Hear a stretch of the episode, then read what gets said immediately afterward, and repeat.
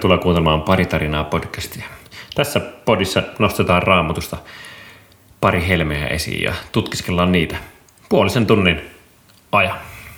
Mun nimeni on Antti Koskinen, mä oon kansanlähetyksen nuorisotyöntekijä ja, ja mun kanssa tässä, tätä podia äänittää Luomarinen Samppa, Sleyn nuorisotyöntekijä Nokia. Hy- hyvää terve, päivää. Samppa. Terve, terve. Mukava tavata taas ja kuulla sun ääntä.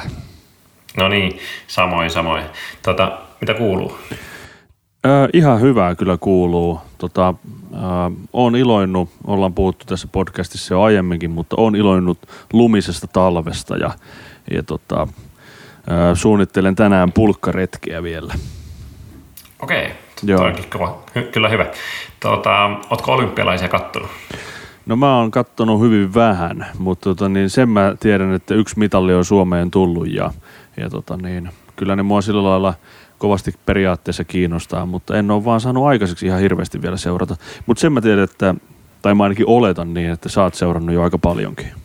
Mä oon kyllä kattonut aika monta lajia ehtinyt jo, jo vilkuille ja sehän on hienoa. Ja nytkin on juuri tätä äänittäessä on menossa toi Kurlingin äh, sekajoukkueiden pronssi, pronssipeli, että se nyt vähän kismittää, että jää, mutta pitää katsoa sitten jälkilähetyksenä. Tota, Kismittääkö Mä- sua oikeasti? No, ei, tämä on kiva, kiva äänittää sitä, mutta kyllä mä sen e- e- eilen katsoin niitä väli, välieriä ja, ja sitten ajattelin, että jännittävä pronssipeli tulossa, mutta, mutta kyllä siellä onneksi riittää katseltavaa.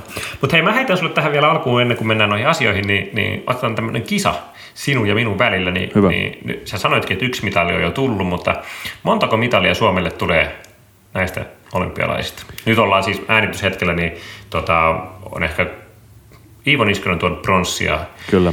Yhdistelmäkisasta, ja, mutta tota, tänään on hiidon sprinttipäivä, sprinttikisat, eli on, on ö, tiistai, kahdeksas päivä helmikuuta. Kisat on alussa vielä. Montako mitalia tulee? No tota, mä sanoin, että niitä mitalleja tulee, jos ei värejä tarvitse veikata, niin mä veikkaan ylipäätään, että mitalleja tulee viisi. Viisi, okei. okei. Aika paljon. Joo. Joo. No on se, joo. Mä, mä veikkaan seitsemän. Ai ja se veikkaat vielä enemmän.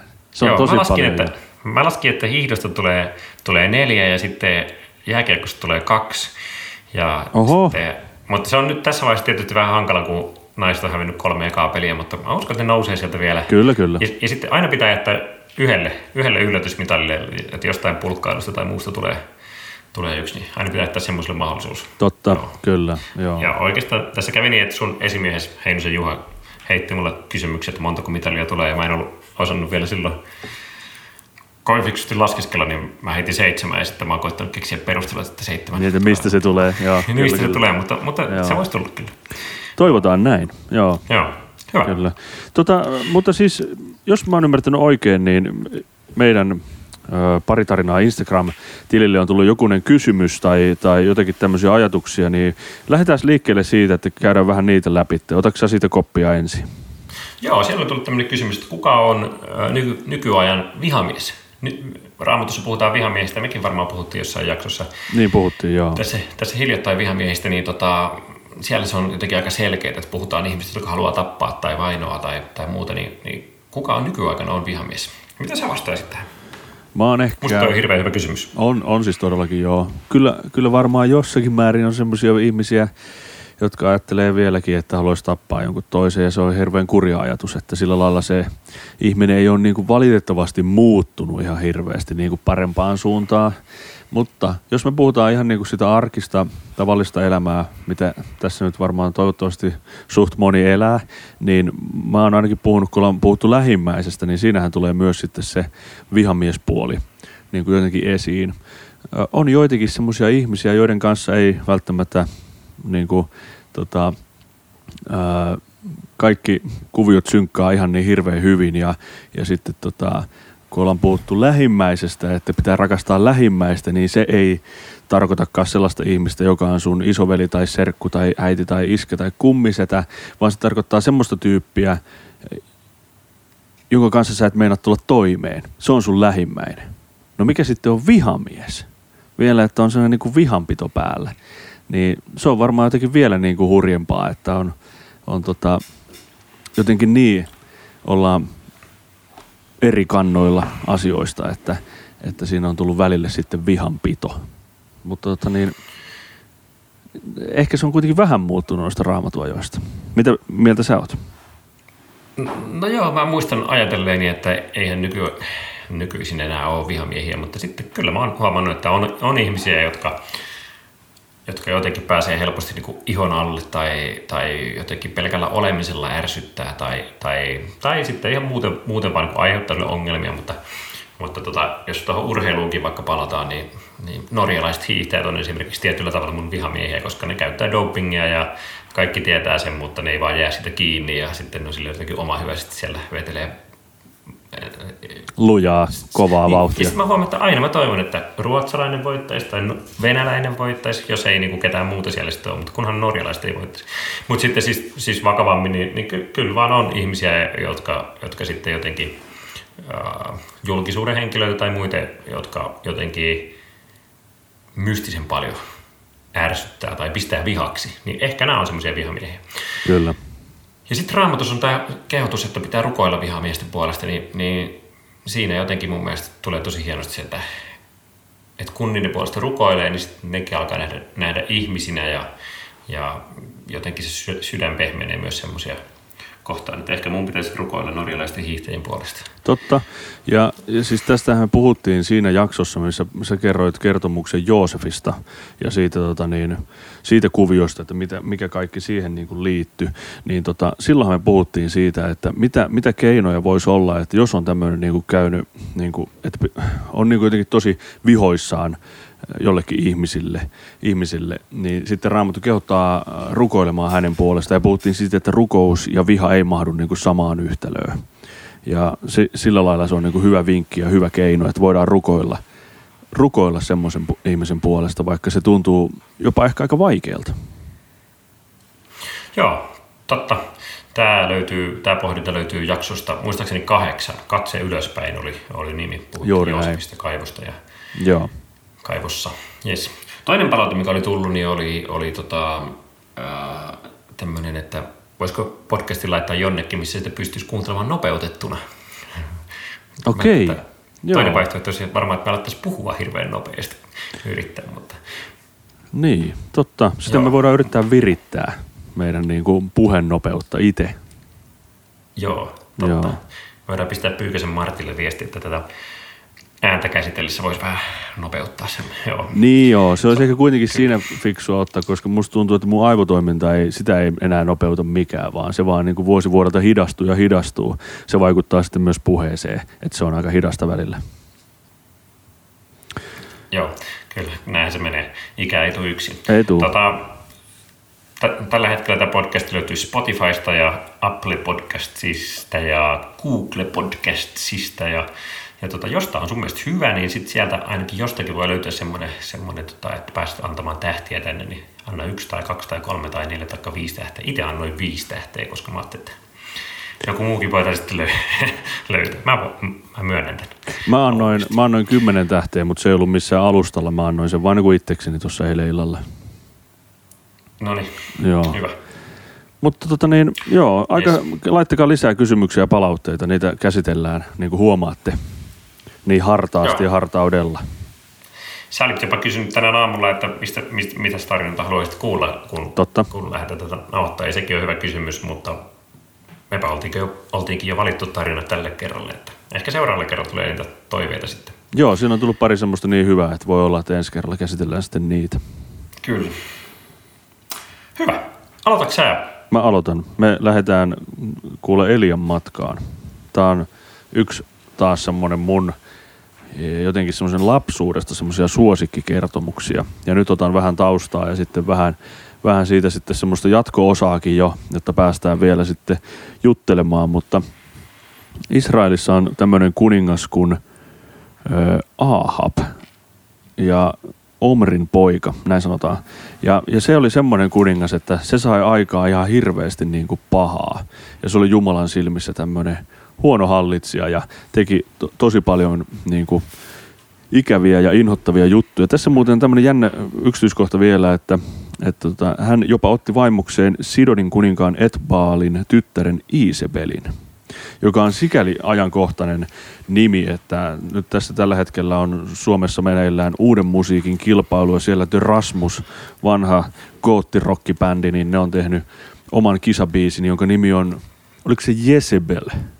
Joo, joo. Joo. Samasta, samasta naikkosesta kertoo. Ja Kyllä. Mä itse asiassa mietin, että olisi voinut tehdä semmoinen, semmoisen UMK-erikoisjakson, koska toi on tosi kiinnostavaa, että Isabel nousee, Joo. nousee tuolla ja sitten siellä on toisessakin biisissä pohditaan hengellisiä teemoja.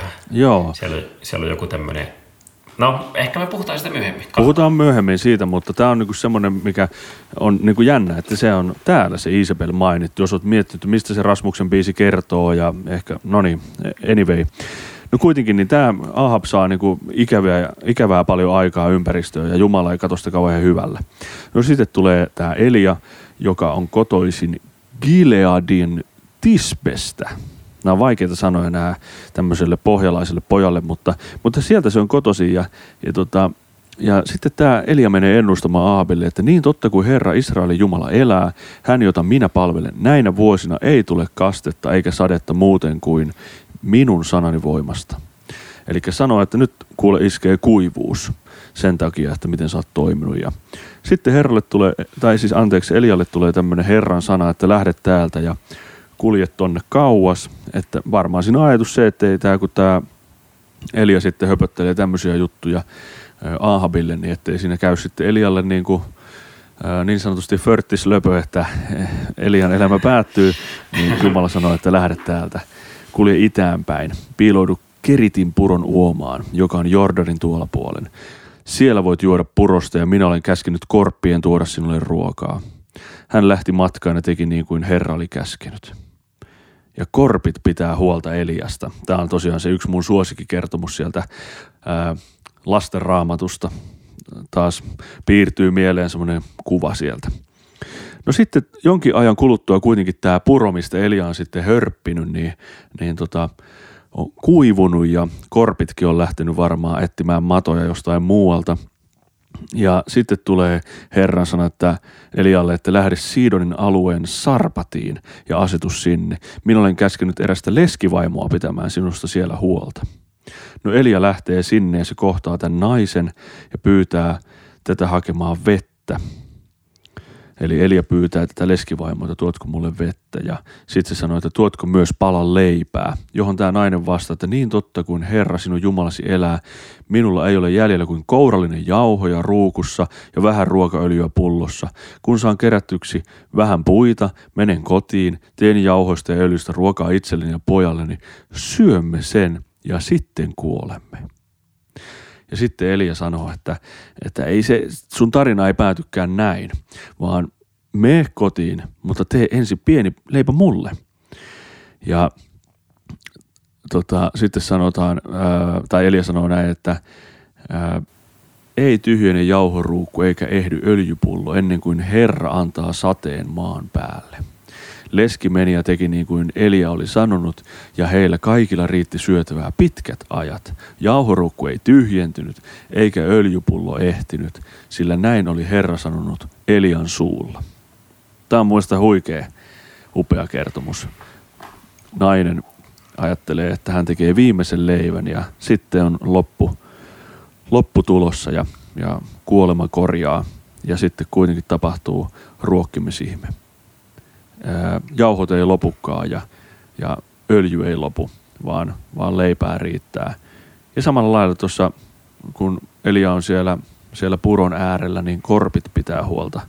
Ja tässä on siis kaksi ruokkimista tämmöistä ihmettä hmm. sisäkkäin. Ja ehkä mä niin ajattelenkin, että, että tota niin, tai mitä sä Antti ajattelet, että minkälaisia ruokkimisihmeitä sulla nyt tulee mieleen muuten raamatusta tai, tai mikä sulla nousee tässä niin kuin ekana mieleen?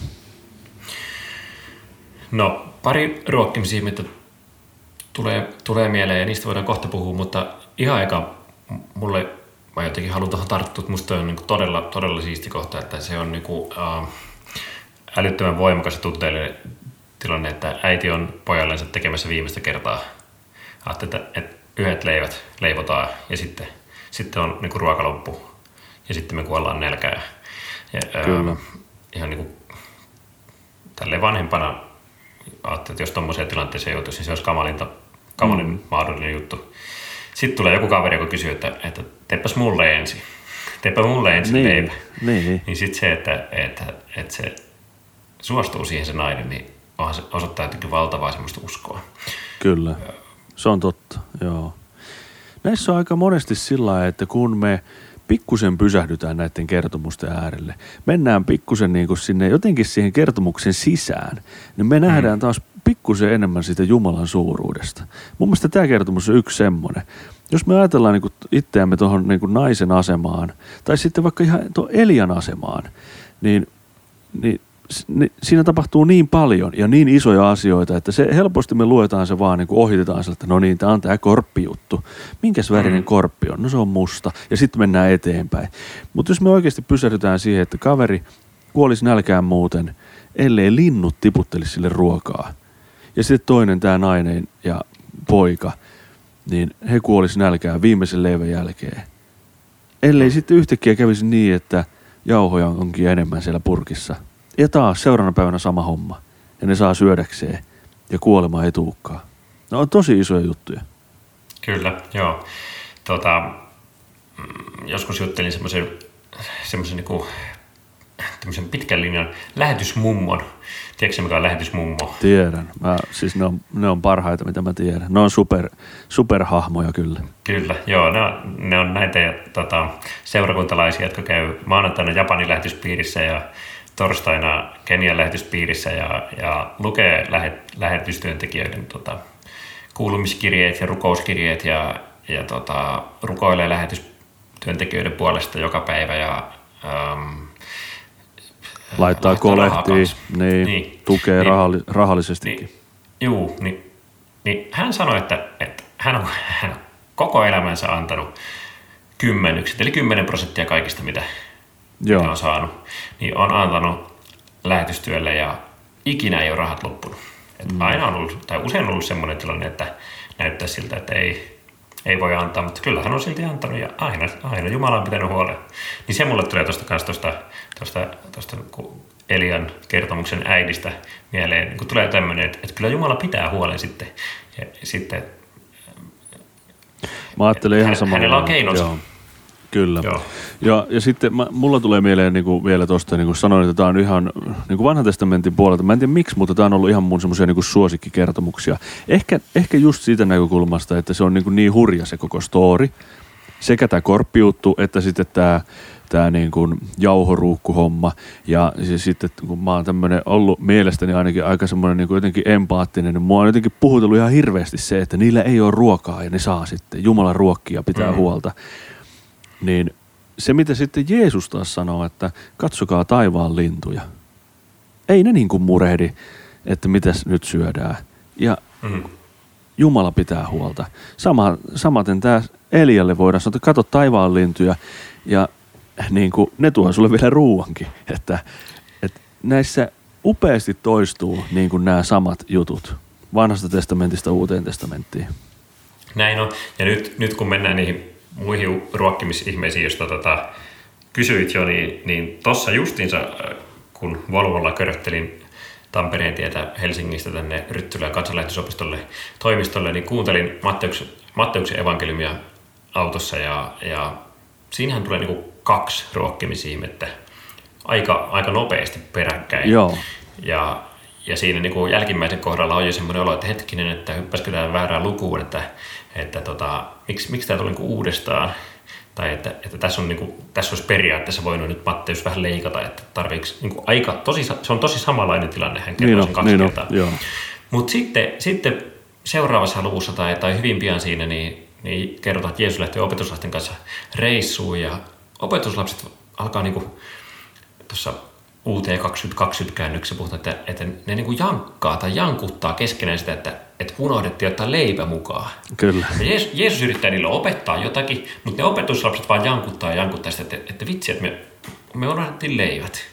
Että meillä on nyt mitään ruokaa mukana. Mm. Ja mä itse voisin vois kuvitella, että siinä on vähän semmoinen, että, että kenen tehtävä nyt se oli he ottaa ne leivät ja kuka tässä nyt mokasi. Pikku syyttely.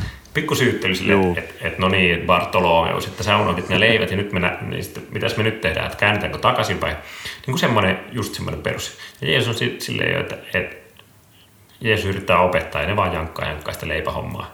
Niin sitten Jeesus sanoi, että, että, että mitä te puhutte sitä leivästä? Että mm. ettekö te nähnyt, että, että mä ruokin ne 8000, montako korillista kerästä tähteitä, Jep. Ettekö te muista, kun mä ruokin 5000, montako korillista kerästä tähteitä, että lopettakaa nyt sitä leivästä puhuminen, kun se ei ole nyt niin tärkeää. Mm. Että nyt on tärkeää kuunnella, mitä mä sanon.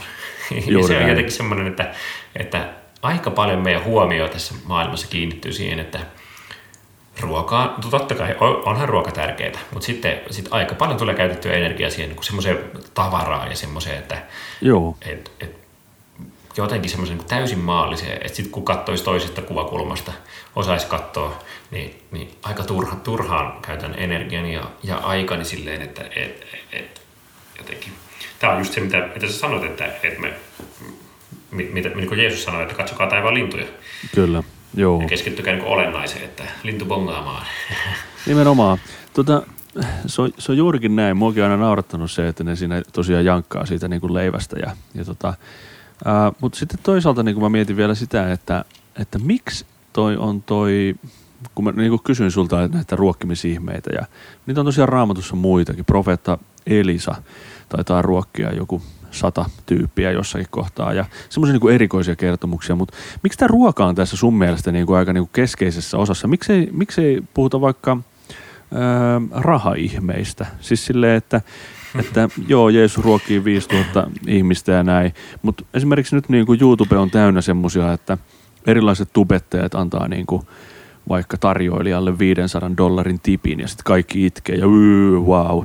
Niin kuin, anteeksi, tämä kuulosti nyt vähän niin kuin siltä, että mä pilkkaisin, mutta siis YouTubessa on tosi Joo, paljon tämmöisiä. Saa, saahan sitä pilkata. Ei, mä, mä, siis mä en pilkannut, mulla on vaan siis toi mun imitaatio Joo, lipsahti ehkä pikkusen sille puolelle. Mutta miksi Jeesus antaa ruokaa? Miksi ei Jeesus anna, anna vaurautta ja, ja denaareita ja kolikoita, hopearahoja? Mitä oot mieltä? Niin siis tossahan on tossa sama, sama tuossa ruokkimisihmeessä tässä kuin, kuin siinä, kun Mooses johdottaa kansaa autiomaassa ja niillä ei ole siellä mitään syötävää. Ja nekin alkaa valittaa, että vitsi, vitsi kun täällä ei ole mitään safkaa, että, että olisi Egyptissä niin vähän hautatilaa, kun tarvii tänne tuoda, Niin, tuoda kyllä. meidät. Siellä, siellä meillä oli kurjaa, mutta meillä oli leipää. Ja sitten Jumala ruokkii mannalla niin kuin joka päivä. Mutta se on semmoista, sitä ei voi kerätä talteen. Et se ilmestyy yön aikana aamulla ja sitten seuraavana yönä se niinku pilaantuu. Et Niin. sitä ei pysty niinku kerään talteen, vaan se pitää niinku syödä sille. Ja sama tuossa tossa tota Elian, Elian kohdalla, että, että se nainen saa joka päivä sen. Että sille ei niinku tule valtava määrä jauhoja ja, ja öljyä, että se voisit säännöstellä, vaan joka päivä on niinku vähän. Tai, tai että se, niinku, se pieni määrä ei lopukaan. Kyllä.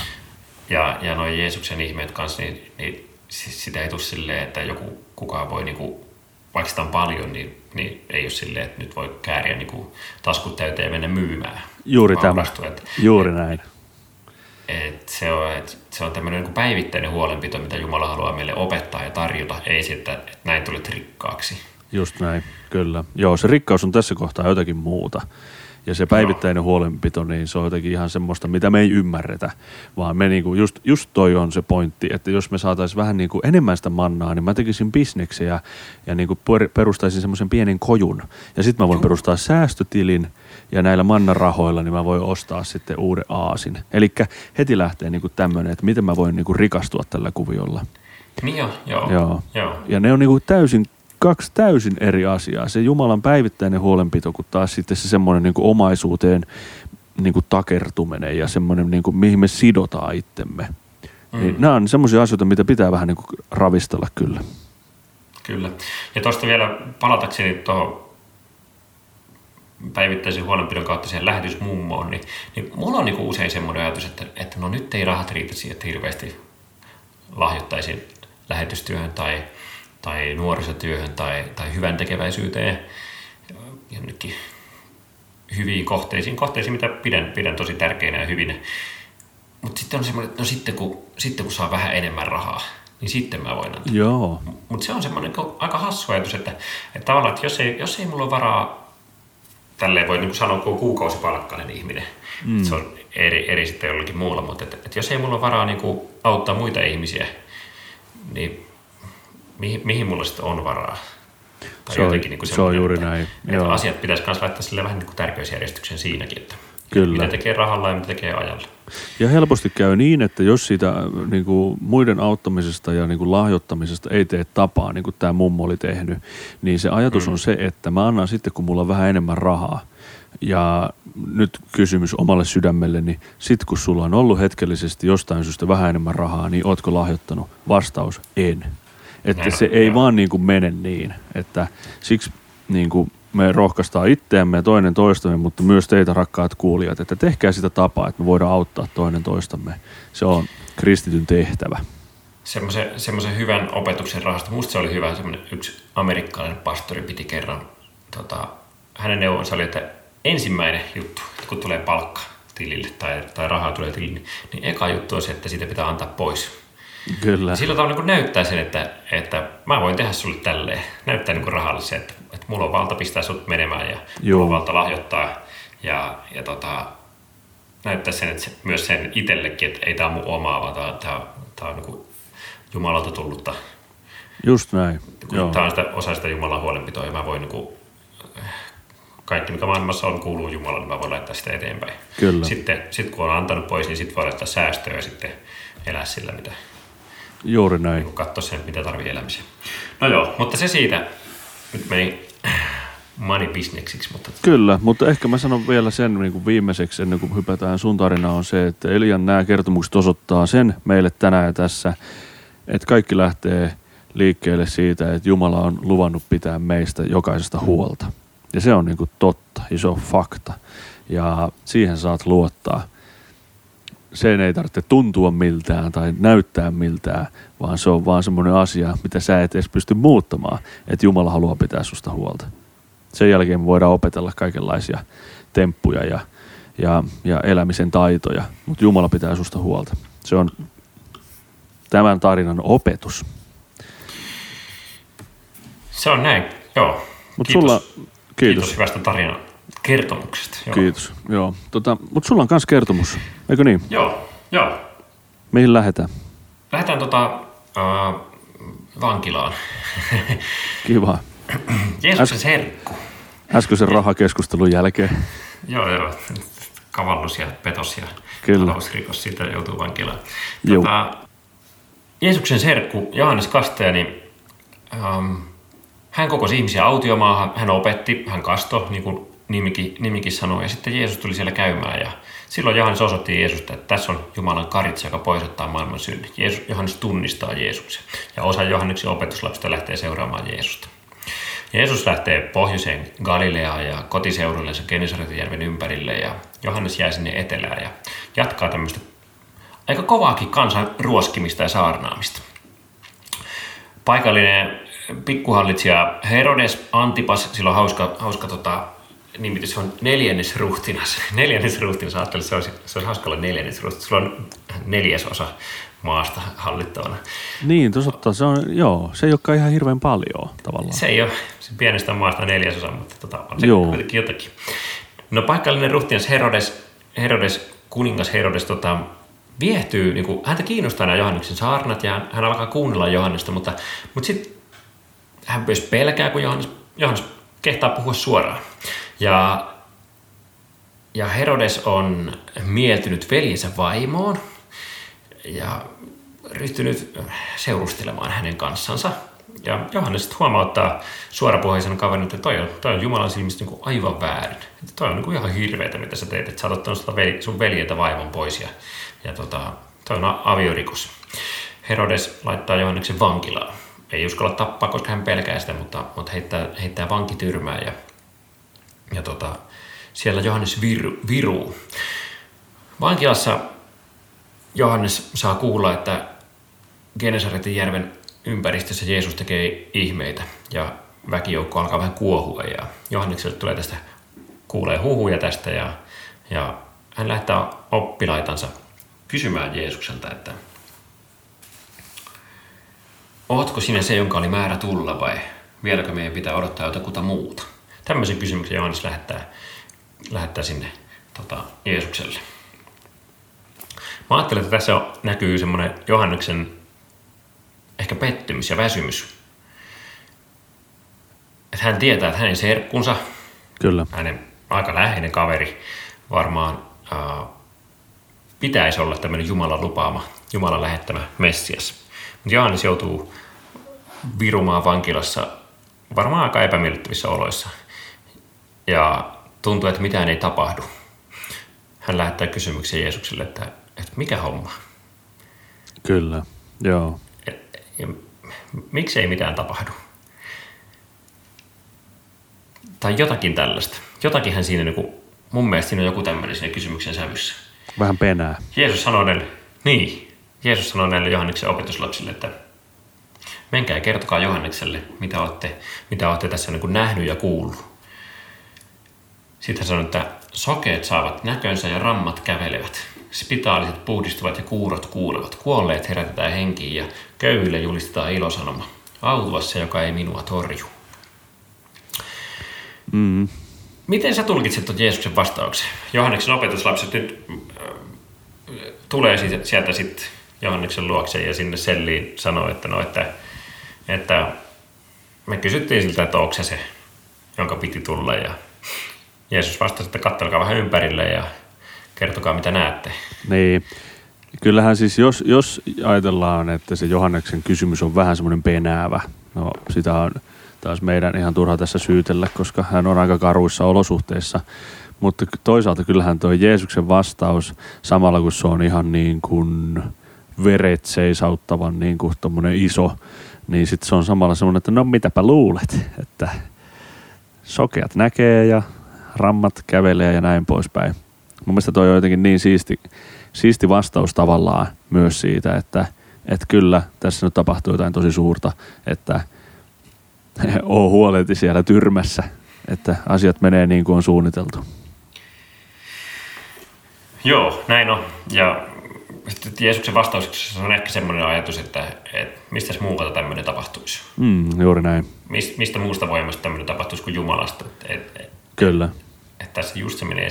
Ehkä, se- ehkä niin kuin, en mä tiedä tulkitseeko mä nyt ihan väärin tätä Johanneksen kysymystä. Ehkä se ei ole niin kuin ainoastaan tämmöinen, että, että miksi sä annat mun olla täällä vankilassa. Mutta mä luen, mulle tulee semmoinen, että siinä on niinku sellainen elementti. Ja sitten ehkä myös semmoinen, että, että tota, jos sä oot tosiaan se vanhan testamentin lupaava Messias, niin, niin luulisi nyt, että, että se näkyisi jotenkin aika voimakkaasti. Että koska se kuning... Mm. Siis se tiedetään, että Jeesuksen, ainakin osa Jeesuksen opetuslapsista odotti tämmöistä ihan tämmöistä maallista kuningaskuntaa, mistä mekin on täällä puhuttu jo, että, että, että pistetään palatsit pystyyn ja, ja tälleen. Mutta mä en, en tiedä, onko Johanneksellakin tämmöinen ajatus tässä vai, vai ei. Hän, hän tunsi kyllä vanhan testamentin hyvin ja Niin, Ja tunnisti Jeesuksen ja tiesi, tiesi sille aika hyvin, että mistä on kyse. Mutta se on, se on musta niinku jännä, että, että Mutta voisiko siinäkin näkyä semmoinen aika inhimillinen kärsimättömyys, että vaikka Johannes tietäisi sen kuvion, vaikka hän olisi perillä niin kuin ihan kaikesta, niin silti se, että sä oot sillä tyrmässä ja tuntuu, että mitään ei tapahdu. Ei ole internettiä eikä ole niin kuin puhelimia, että voisi niin kuin asiaa varmistaa, niin en mä, mä en tiedä mikä on tilanne. Ja se tavallaan niin kuin kääntyy Herran puoleen siinä. Ja Jeesuksen vastaus, että kuule, täällä menee kaikki ihan hyvin. että niin. että tämä sokeet tyypit alkaa nähdä puita ja hanhia ja muita mukavia otuksia ja ei ole niinku mitään ongelmaa. Et mä luulen, että siinä on niinku vähän semmoista kärsimättömyyttä, mutta olisi mikä tahansa se tilanne, mistä se Johannes sen kysyy, niin se saa vastaukseksi sen, mitä Mm. Jeesus vastaa. Ja tämä on Jeesuksen vastaus oli semmoinen, että, että tätä mä oon tullut tekemään. Kyllä, Tämä on just se, mitä mun pitikin tehdä. Että ei mun pitänyt pistää mitään semmoista ää, tosi siistiä ja kaikkien ihailemaa juttua niin, pystyyn. kyllä, Vaan piti auttaa näitä vähäosaisia ja Niin. parantaa sairaita. Ja köyhille piti julistaa ilosanoma. Tämä, on, tämä on tuota Jesajan kirjasta, nuo Jeesuksen lainaukset. Että Jeesus ottaa, ottaa taas vanhasta testamentista sanoa, että tämä, täällä tämä kerrottiin, että, että, että mitä tässä nyt tapahtuu. kyllä, juuri näin. No sitten, no sitten niin mulle tämä puhuu sitä, että, että, että jos että Johannes ei näe sitä Jeesuksen valtakuntaa, tai Johannes ei näe Joo. sitä Jumalan valtakuntaa, koska hän odottaa jotakin erilaista. En tiedä, tulkitsenko nyt väärin, mutta ainakin tosiaan tiedetään, että opetuslapset ei osannut hahmottaa sitä Jumalan valtakuntaa oikein. Mm-hmm. Niin onko meillä semmoista samanlaista, että me, me ei nähdä, mitä tapahtuu, koska me katsotaan väärään paikkaa. Tai me ei nähdä, mitä Jumala tekee, koska me etsitään väärästä paikasta tai vääränlaisia merkkejä. Joo, toi on kyllä hyvä kysymys. Mun, mun yksi semmoinen niin kuin, voisiko sanoa tämmöisiä niin kuin esikuvia on, on tota The road yhtyön perustanut Antti Saarenketo niin kuin monessakin mielessä. Hän on kirjoittanut paljon niin semmoisia tekstejä, mitä, mitä on sydämeni pohjasta laulanut ja tiedän, että ne on ollut mone, monelle ihmiselle puhuttelevia ja, ja näin. Niin Antti Saarenketo on sanonut sen mun mielestä sillä lailla, että ihminen kestää kaikkea muuta niin kuin hyvin. Tai on yksi asia, mitä ihminen ei kestä ja se on menestys. Siis niin kuin se, ja, ja se nimenomaan on käyttänyt sitä niin kuin ajatuksessa siinä, kun puhutaan niin kuin hengellisestä työstä tai hengellisyydestä tai, tai niin kuin näin, että jos me nähtäis niin kuin kaikki se, mitä Jumala tekee meidän käsien kautta, niin me ylpistyttäisiin ja hakeuduttaisiin muihin hommiin tai, tai muuten ihmisiä viihdyttämään.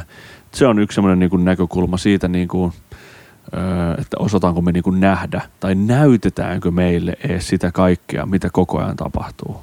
Niin semmoinen tulee nyt ehkä niin kuin ekana mieleen tuosta sun kyssäristä.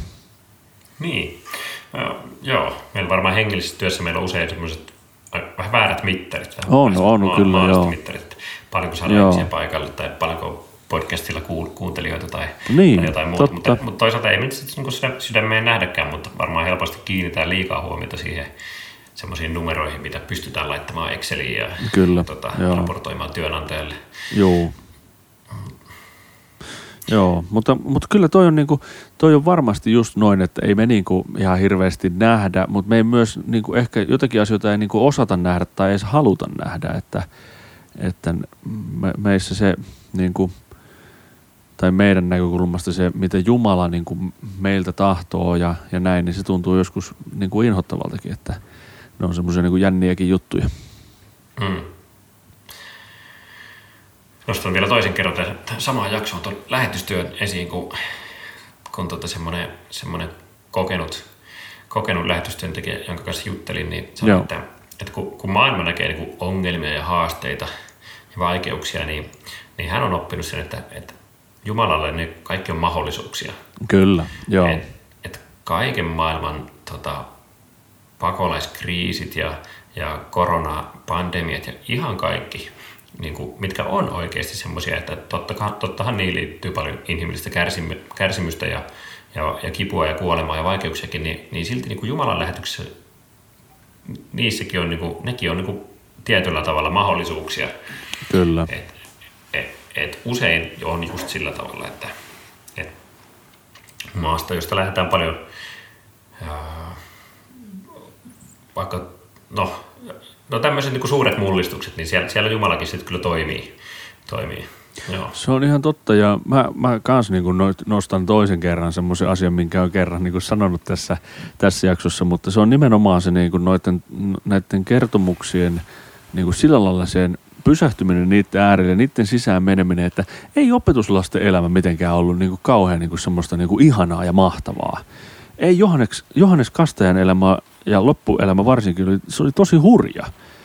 Et pysähdytään niiden kohdalle. Mä sanon tämän sen takia, että kun me mietitään omaa elämää, että tämä on niin kuin ihan hirveätä skeidaa välillä tämä oma elämä, niin niin ei se ole mitenkään niin kuin poikkeuksellista, vaan me eletään semmoisessa maailmassa, missä on vielä tosi kurjia juttuja. Ja silti Jumala on täällä. Silti niin. sokeat saavat näkönsä ja rammat kävelevät. Että se on niin kuin todellisuutta edelleen. Ja sitten sit monesti ehkä se, toi, toi, on, toi on tosi hyvä ja tärkeä pointti.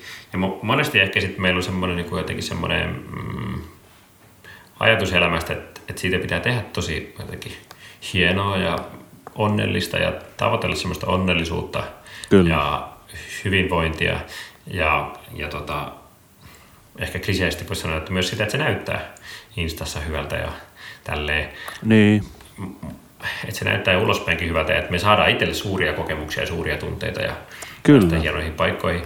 Mutta sitten just se, että, että kun onnellisuus ei ole semmoinen asia, että se, sitä voisi saavuttaa tavoittelemalla, vaan se aina pakenee, pakenee sitä, joka yrittää niin kuin tavoitella onnellisuutta. Kyllä. Meidän pitäisi enemmän löytää just merkityksellisyyttä ja sitä kautta sitten tehdä toisille ihmisille hyvää ja, ja sitä kautta tulisi myös semmoinen, varmaan semmoinen tietty, tietynlainen onnellisuus, niin kuin, joka ei riipu olosuhteista. Yes, joo. Joo. Siis tässä, toi, toi on semmoinen, mitä tullaan Antti nyt siteeraamaan sitten vielä kauan kauan. Mutta toi, että älä tavoittele onnellisuutta, vaan tavoittele merkityksellisyyttä. Se oli mun mielestä tosi, tosi hienosti sanottu. Se, se on nyt nauhalla, niin, niin tota, se on mahtava juttu, että se on nyt tallessa tuommoinen upea ajatus. Oho. se ei varmaan, en varmaan ollut ensimmäinen, joka sinne nyt kuitenkaan sanonut. Että, joo, mutta, Mut tässä joo. podcastissa, ajattele nyt. Niin, kyllä, kyllä. Joo. Joo. Joo. Mutta on toi, toi, on kyllä toi Johannes Kasteen kuvio. Tämä on muuten aika hauska nyt, että mehän voitaisiin jossain jaksossa puhua sitten Eliasta ja Johannes Kasteesta, eikö niin? Niissä on No jotenkin voitais tiet- niitä on, niissä on tiettyjä liittymäkohtia sitten. Että aika jännä juttu, että oltiin valittu tämmönen- tämmöiset kertomukset. Joo, tämä on tämmöinen knoppikysymys, että mitä yhteistä on Elialla ja Johannes Kastajalla. Kyllä. Joo. Joo. Mutta mut niin, että toi Johannes Kasteesta vielä se, että onhan se niinku, se sen niinku kohtalo, tai sillä lailla kohtalo, mutta että se sen niinku kertomus on aika hurja. Mutta vielä ehkä mä nostan siitä sen, että ajattele siellä vankityrmässä, johon tämä neljännes ruhtinas Herodes on hänet laittanut, niin se saa sinne sen viestin, että sokeat saavat näkönsä ja niin edelleen. Jeesus lainaa sitä Jesajan kohtaa. Niin kyllä siinä varmaan semmoinen aikamoinen ilon läikähdys myös siellä tyrmässä on. Että Kyllä. nyt tuli tämän päivän parhaat uutiset.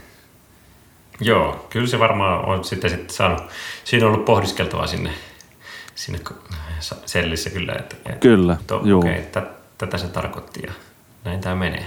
Jep, Jumalan valtakunta menee eteenpäin ja kyllä. Joo, karavaani kulkee koirat haukkuu. just näin. Hyvä hommeli. Tota niin, Jees. Tämä on pari tarinaa podcast. Me ollaan kerrottu pari kertomusta. Elias ja Johannes Kastaja oli nyt tässä jaksossa. Ja tota, mahtavaa, että oot siellä kuuntelemassa. Jep, siunasta sun päivää ja eiköhän me siirry tästä olympialaisten pariin. Yes, hyvä Suomi. No niin. Moi moi. Thank you.